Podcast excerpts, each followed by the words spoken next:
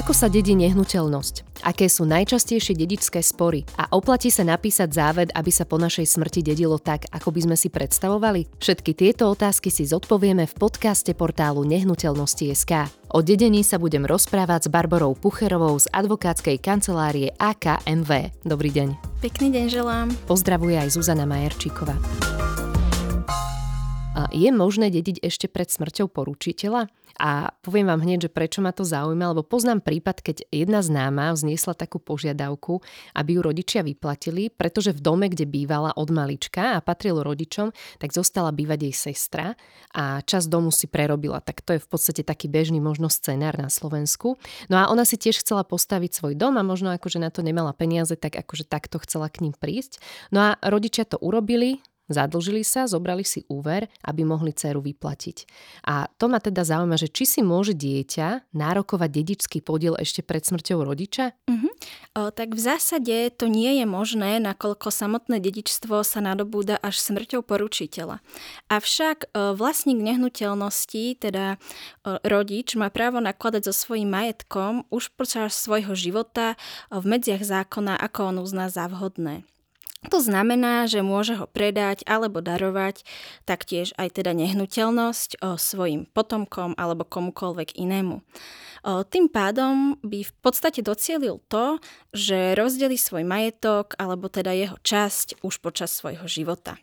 V praxi sa stretávame aj so zaopatrovacími zmluvami alebo s inštitútom vecného bremena zaopatrovania. Vlastník nehnuteľnosti môže previesť teda potomkom svoju nehnuteľnosť a zároveň si zabezpečí to doživotné zaopatrovanie. Avšak tu odporúčame vyhľadať advokáta, nakoľko tieto inštitúty sú veľmi komplikované a je potrebné správne naformulovať ich znenie. Avšak je dobré upozorniť aj na povinnosť započítania, nakoľko podľa občanského zákonníka platí, že ak sa dedí podľa zákona, tak dedičovi do jeho podielu sa započíta všetko to, čo za života poručiteľa od neho bezplatne dostal, pokiaľ nejde o obvyklé darovanie.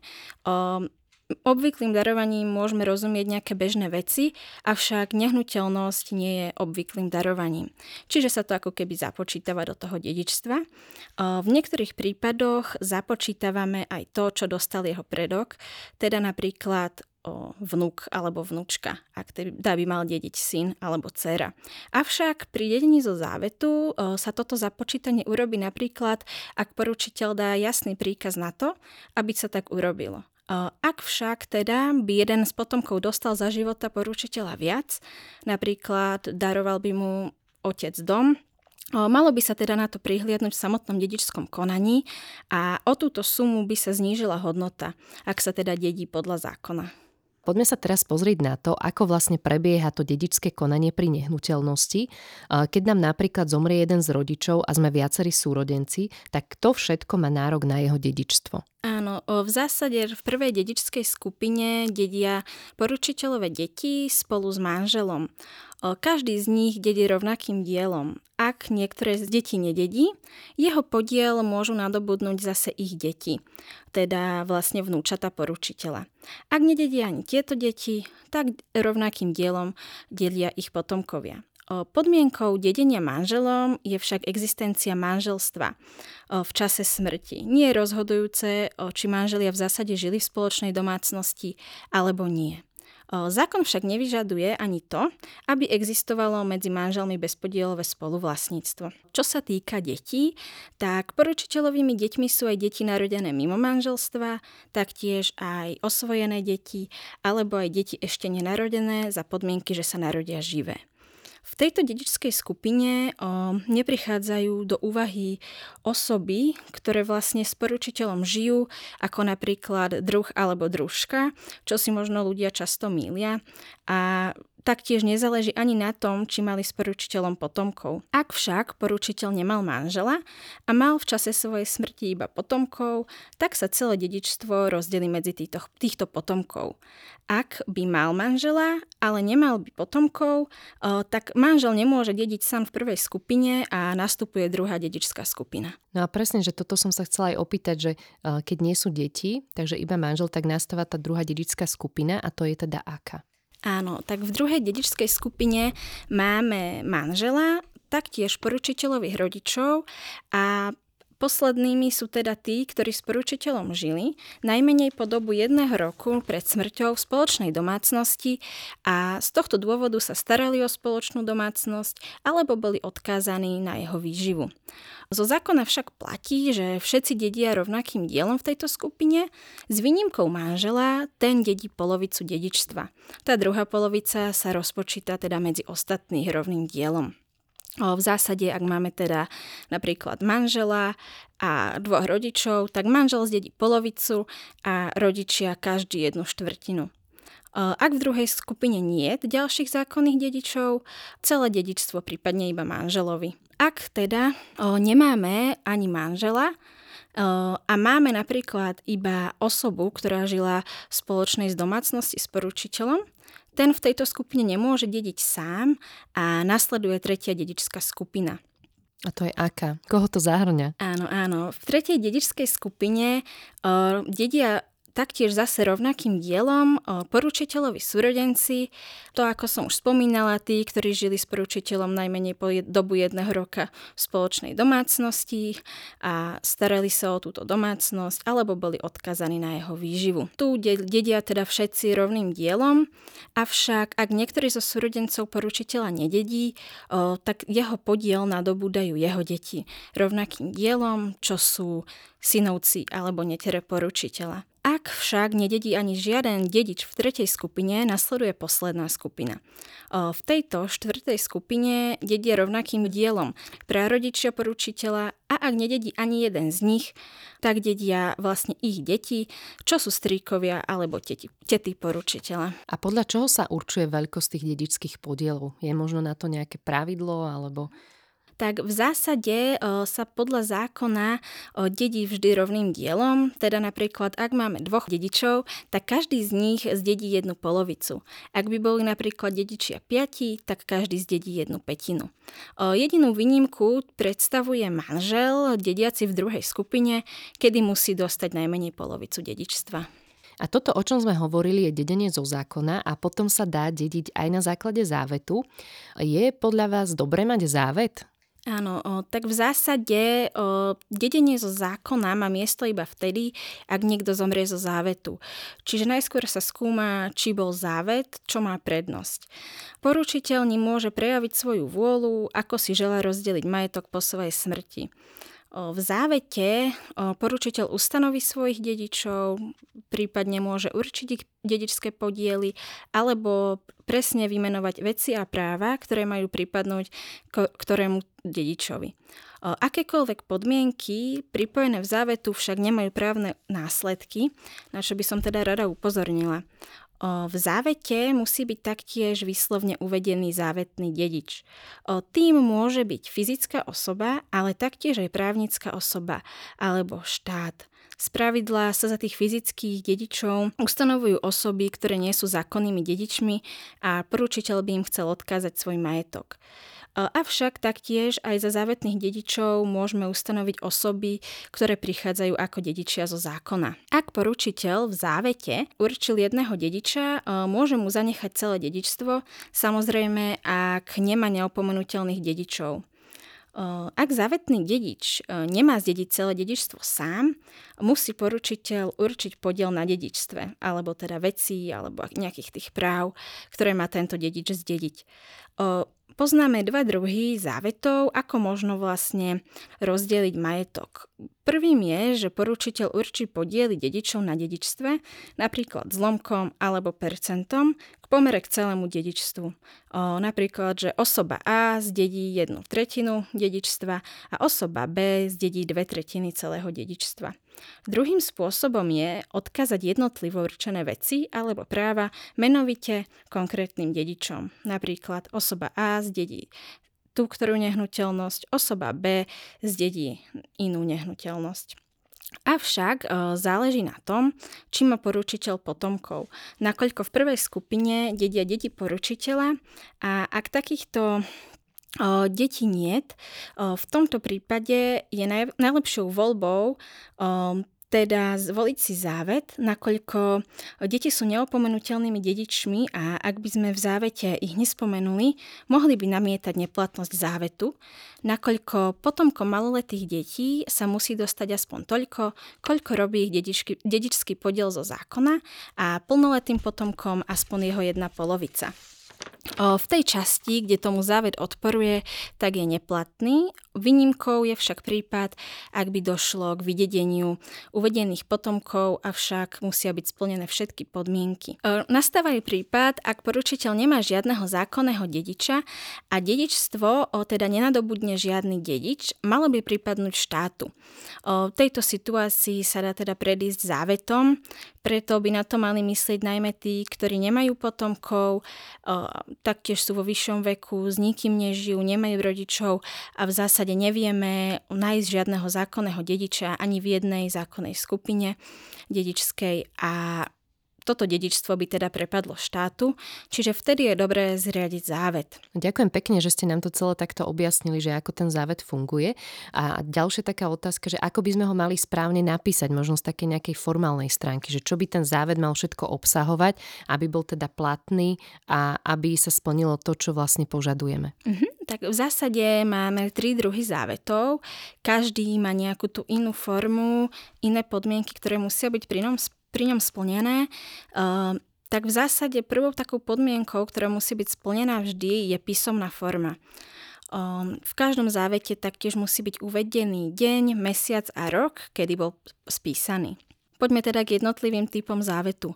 Prvým závetom je závet napísaný vlastnou rukou. Tu sa vyžaduje, aby celý text závetu bol napísaný vlastnoručne poručiteľom. Musí ňom byť taktiež vlastnou rukou uvedený dátum, teda deň, mesiac a rok a taktiež musí byť vlastnoručne podpísaný. Druhým závetom je závet vyhotovený v inej forme, tzv. alografný závet.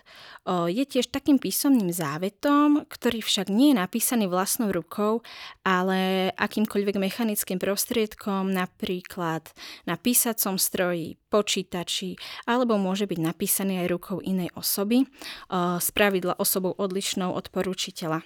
Takže ako keby niekto iný napíše za toho Áno, áno, vlastne nepíše to samotný poručiteľ, ale môže to napísať nejaká druhá osoba, nakoľko tento typ závetu sa často aj využíva v situáciách, kedy poručiteľ nemôže čítať alebo písať, alebo taktiež, ak ide o nepočujúce osoby, ktoré nemôžu čítať a písať, tam sú taktiež nejaké špecifické podmienky, ešte by sme si mohli povedať k týmto dvom typom závetu.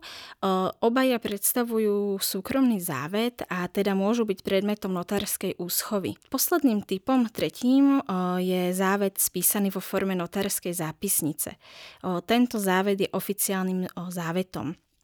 V zásade poručiteľ príde k notárovi, ten skontroluje jeho totožnosť, spýta sa ho na otázky, taktiež sa ho pýta, či si je vedomý, čo spisuje, čo to znamená, taktiež sa ho pýta na otázky ohľadom spôsobilosti, príčetnosti, zaujíma sa o to, či ho niekto neprinútil prísť na úrad spísať takýto závet.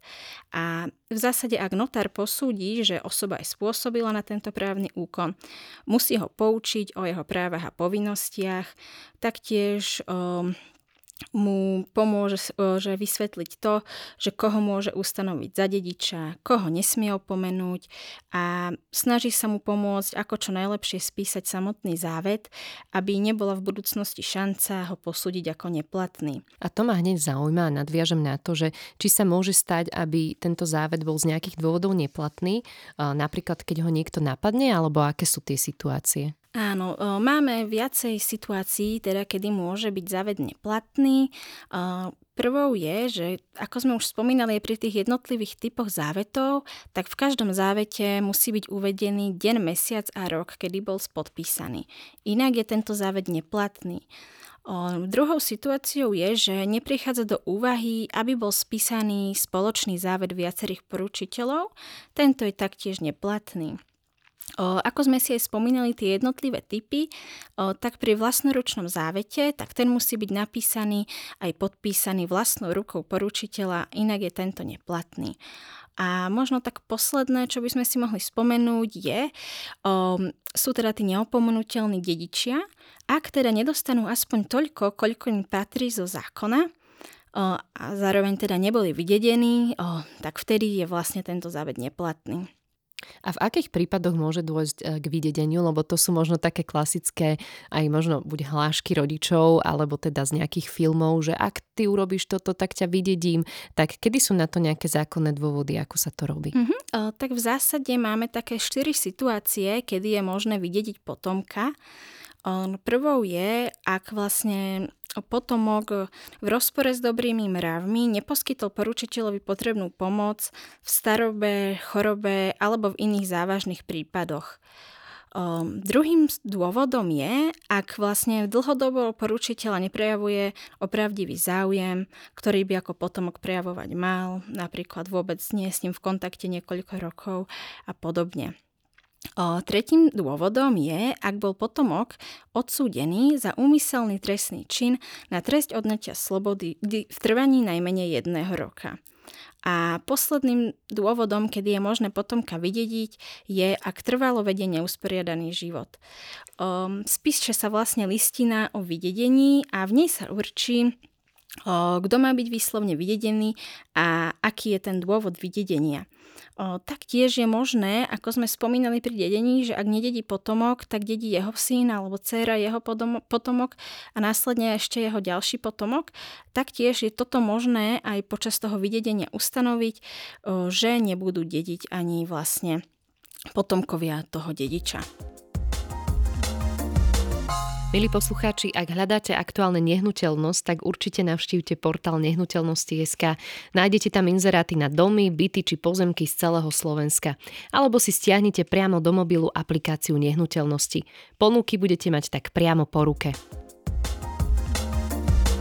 Teraz sa poďme pozrieť na samotné dedičské konanie, tak ako dlho zvykne trvať a čo všetko sa na ňom vlastne spisuje? Mm-hmm. Je to veľmi individuálne, môže trvať mesiace až roky.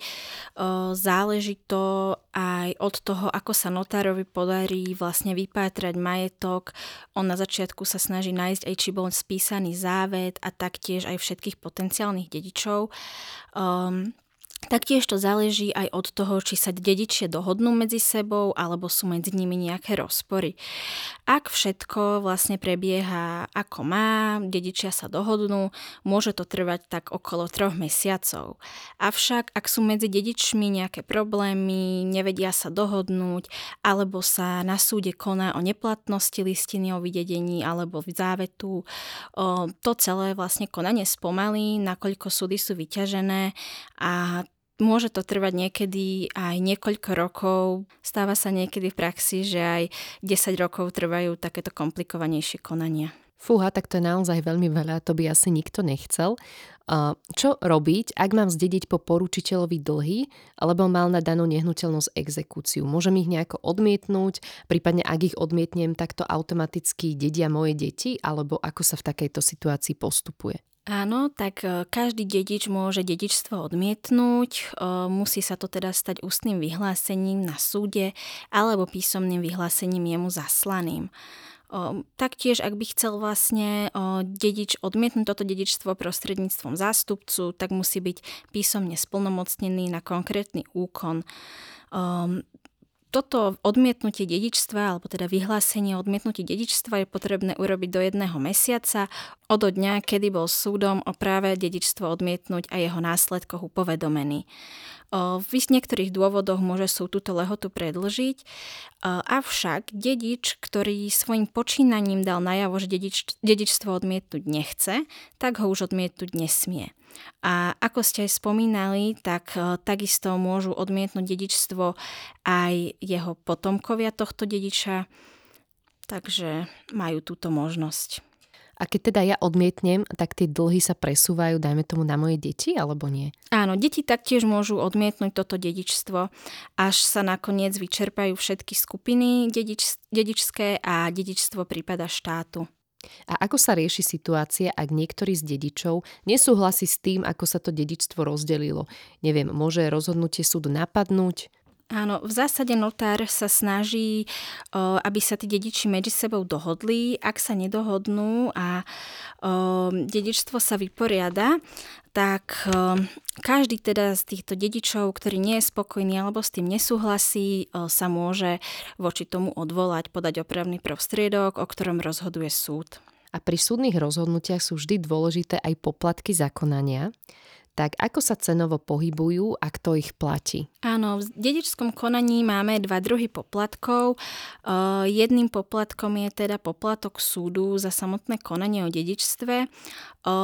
Máme na to presné sadzby, avšak tak v zásade sa to pohybuje od 6,50 a najviac je 165,50 eur.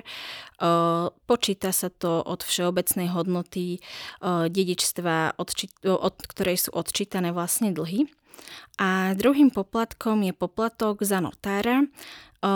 Tam je ten výpočet fakt, že veľmi komplikovaný, závisí to od všeobecnej hodnoty dedičstva a spada sa nielen odmena notára, ale taktiež aj hotové výdavky, ktorými sú napríklad, ak sa privoláva znalec, tak náklady na znalecké, nejaké tie administratívne úkony plus DPH. Možno ako príklad by sme si tak povedali, že ak máme približne hodnotu všeobecnú toho majetku okolo 150 tisíc, tak tá odmena notára sa môže pohybovať od tých 900 eur do tých tisíc, ale je to tiež individuálne, záleží, aké všetky úkony boli v tom konaní. A aké sú také najčastejšie spory pri dedení z vašej praxe a čoho sa týkajú? Mm, tak o, najhoršie na tom sú asi tie rodinné vzťahy, o, keď sa dediči medzi sebou nevedia dohodnúť, o, taktiež. Uh, Niekto to... si nárokuje na väčší podiel, ako by mal dostať možno. Áno, áno, väčšinou sa aj celá rodina zvykne pohádať, keď sa jedná o, o majetky, tak je to dosť také, že uh, ide sa cez nože. Uh, najjednoduchšie vtedy vlastne, keď máme iba jedného zákonného dediča, všetko sa rýchlo vybaví, je to jednoduché, ale čím viac dedičov, tým viac problémov. Dá sa možno nejako predísť tým dedičským sporom, čo by ste možno odporúčili? Mm-hmm, tak ako sme spomínali na začiatku, je tu možnosť vyporiadania majetku ešte počas života. Um, ak sa to nedá, tak asi nie je nejaká možnosť e, tomu predísť. A v zásade ešte tu máme teda ten závet, ktorým vieme rozdeliť e, majetok už počas života, avšak e, často aj keď je ten závet spísaný tak, ako má, tak tým dedičom sa to nepáči a tiež potom sa idú domáhať neplatnosti na súde a podobne. Čiže zdanlivo niekedy aj jednoduché konania sa môžu pretiahnuť na niekoľko rokov. A môže nastať ešte aj situácia, že dedičský podiel, že nechce ani jeden z dedičov? Mm-hmm. Neviem, či ste zažili takúto áno, situáciu. Áno. Ako sme spomínali, ak žiaden z dedičov nechce dedičský podiel, o, nasleduje ďalšia dedičská skupina. Ak ani tá, tak vlastne nasleduje tretia a potom nakoniec sa vyčerpajú všetky skupiny a v tomto prípade nastupuje štát, ktorému toto dedičstvo prepadne. A ako často dochádza k týmto situáciám, že štát dostane to dedičstvo? O, nie je to veľmi časté, ale o, niekedy sa aj napríklad stáva, že dediča nevieme dopátrať, hej. Vyhlási sa vlastne verejná vyhláška a snaží sa notár ho nejak objaviť a podobne. Čiže nie je to veľmi časté, ale stáva sa to. Za všetky cenné rady ďakujem Barbore Pucherovej z advokátskej kancelárie AKMV. Ďakujem aj vám. Želám ešte príjemný deň.